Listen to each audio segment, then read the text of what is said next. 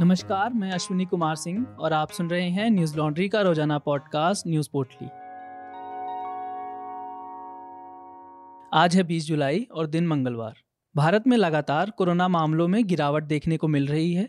Corona के मामले चार माह के सबसे निचले स्तर पर आ गए हैं। बीते 24 घंटों में कोरोना के तीस मामले सामने आए।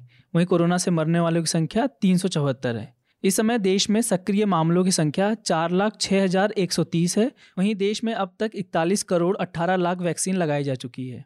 पिछले 24 घंटों में केरल में सबसे ज़्यादा और अंडमान निकोबार में सबसे कम मामले सामने आए हैं। हाल ही में पीएम मोदी ने ऐसे छह राज्यों के सीएम से बातचीत की थी, जहाँ पर सबसे अधिक मामले आ रहे हैं।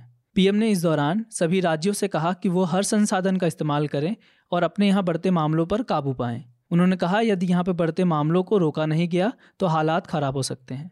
इस बीच, नीति आयोग के सदस्य वी के पॉल ने कहा, सरकार मॉडर्ना और फाइजर से कोविड वैक्सीन को लेकर विभिन्न मुद्दों पर चर्चा कर रही है, जिसके तहत विश्व स्वास्थ्य संगठन ने भारत को अमेरिकी कंपनी मॉडर्ना की वैक्सीन लेने की पेशकश की है।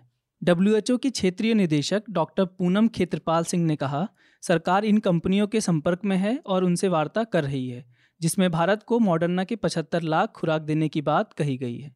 बता दें कि जून में मॉडर्ना ने ऐलान किया था कि भारत ने उसकी वैक्सीन को देश में आयात के लिए मंजूरी दे दी है, ताकि आपातकालीन इस्तेमाल में इसे लाया जा सके। हालाँकि फाइजर ने अभी तक भारत में अपनी कोविड वैक्सीन के आपातकालीन इस्तेमाल के लिए अनुमति नहीं मांगी है।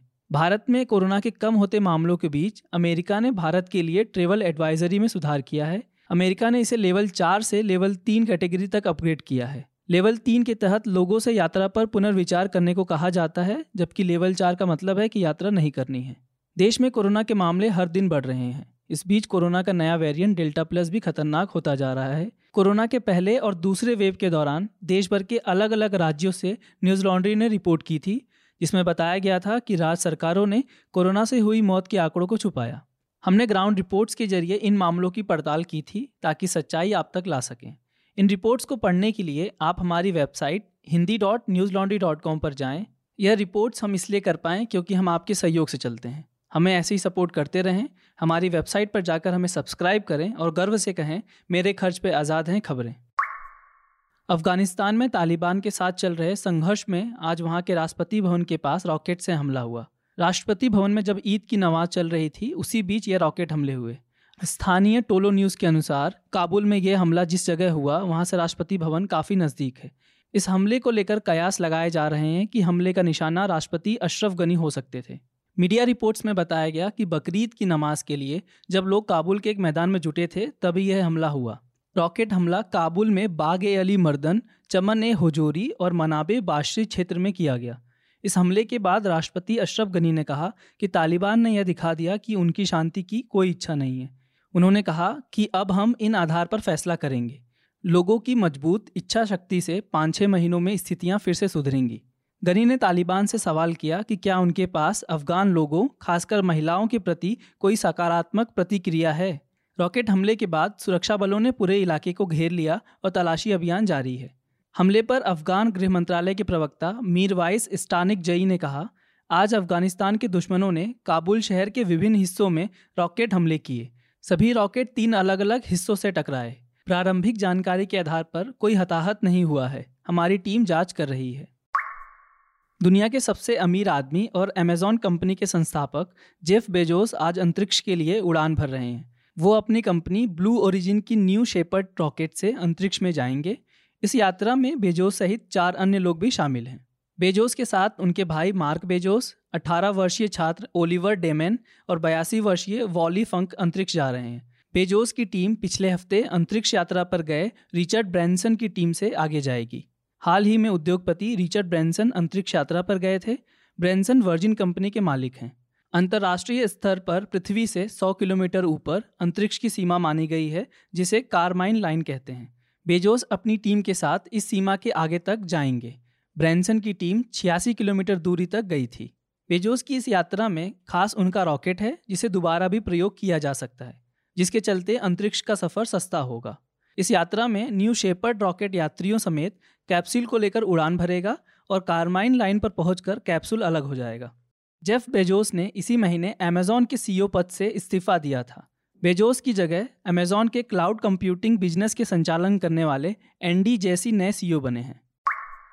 देश में कोरोना के सर्वाधिक मामले केरल में आ रहे हैं। वहीं केरल सरकार द्वारा बकरीद पर कोरोना प्रोटोकॉल में ढील देने पर सुप्रीम कोर्ट ने फटकार लगाई है। कोर्ट ने कहा कि यह अफसोस की बात है कि राज्य सरकार व्यापारी संगठनों की दबाव में आ गई। उन इलाकों में भी दुकान खोलने की इजाज़त दी गई, जहाँ कोरोना दर पंद्रह फ़ीसदी से अधिक है और लोगों की जान को खतरे में डाल दिया। सुप्रीम कोर्ट ने आगे कहा कि केरल सरकार का हलफनामा चिंताजनक है। यह भारत के सभी नागरिकों को जीवन के अधिकार की गारंटी नहीं देता। केरल सरकार ने बकरीद पर इस तरह की छूट देकर देश के नागरिकों के लिए राष्ट्रव्यापी महामारी के जोखिम को बढ़ा दिया है। सुप्रीम कोर्ट ने केरल सरकार को चेतावनी देते हुए कहा कि अगर बकरीद के कारण केरल सरकार की ओर से लॉकडाउन में ढील के कारण कोरोना संक्रमण फैलता है तो कोई भी व्यक्ति इसे अदालत के संज्ञान में ला सकता है और कोर्ट उस पर उचित कार्रवाई करेगी। इस बीच बकरीद पर उत्तर प्रदेश की योगी सरकार ने दिशा निर्देश जारी किए हैं। राज्य सरकार के प्रवक्ता ने बताया कि कोविड महामारी को ध्यान में रखते हुए किसी भी आयोजन में एक समय में 50 से अधिक लोग एक स्थान पर एकत्रित नहीं होंगे। साथ ही यह निर्देश दिए गए हैं कि कहीं भी गोवंशीय पशु, ऊट और अन्य किसी प्रतिबंधित जानवर की कुर्बानी नहीं हो। कुर्बानी का कार्य किसी सार्वजनिक स्थान पर ना किया जाए, इसके लिए चिन्हित जगहों और निजी परिसरों का ही उपयोग हो। नागालैंड में विपक्षीय पार्टी नागा पीपल्स फ्रंट ने पीडीए गठबंधन में शामिल होने का फैसला किया है। इस समय एनपीएफ नागालैंड की सबसे बड़ी पार्टी है, जिसके पास 25 विधायक हैं। एनपीएफ ने मुख्यमंत्री नेफियो रियो की अध्यक्षता वाले पीपल्स डेमोक्रेटिक अलायंस में शामिल होने का फैसला किया है। एनपीएफ का यह फैसला नागालैंड प्रदेश कांग्रेस कमेटी द्वारा नागालैंड विधानसभा के सभी साठ विधायकों को 18 जुलाई को नागा राजनीतिक समाधान के लिए इस्तीफा देने के बाद लिया गया है। एनपीएफ के सत्तारूढ़ गठबंधन में शामिल हो जाने के बाद नागालैंड में विपक्ष खत्म हो जाएगा। बता दें कि इस समय राज्य के सरकार में राष्ट्रवादी लोकतांत्रिक प्रगतिशील पार्टी, एनडीपीपी, भाजपा और एक निर्दलीय शामिल है। एनपीएफ ने कहा, यह कदम नागा राजनीतिक समाधान की दिशा में एक साझा मंच के रूप में उठाया गया है, क्योंकि नागा मुद्दे पर पीडीए और एनपीएफ का रुख एक समान है।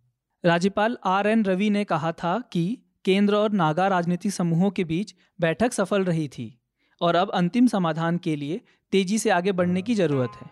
आज बस इतना ही। कोरोना प्रोटोकॉल का ध्यान रखें। आपका दिन शुभ हो। नमस्कार। न्यूज़ लॉन्ड्री के सभी पॉडकास्ट ट्विटर आई और दूसरे पॉडकास्ट प्लेटफॉर्म पे उपलब्ध हैं। खबरों को विज्ञापन के दबाव से आज़ाद रखें। न्यूज़ लॉन्ड्री को सब्सक्राइब करें।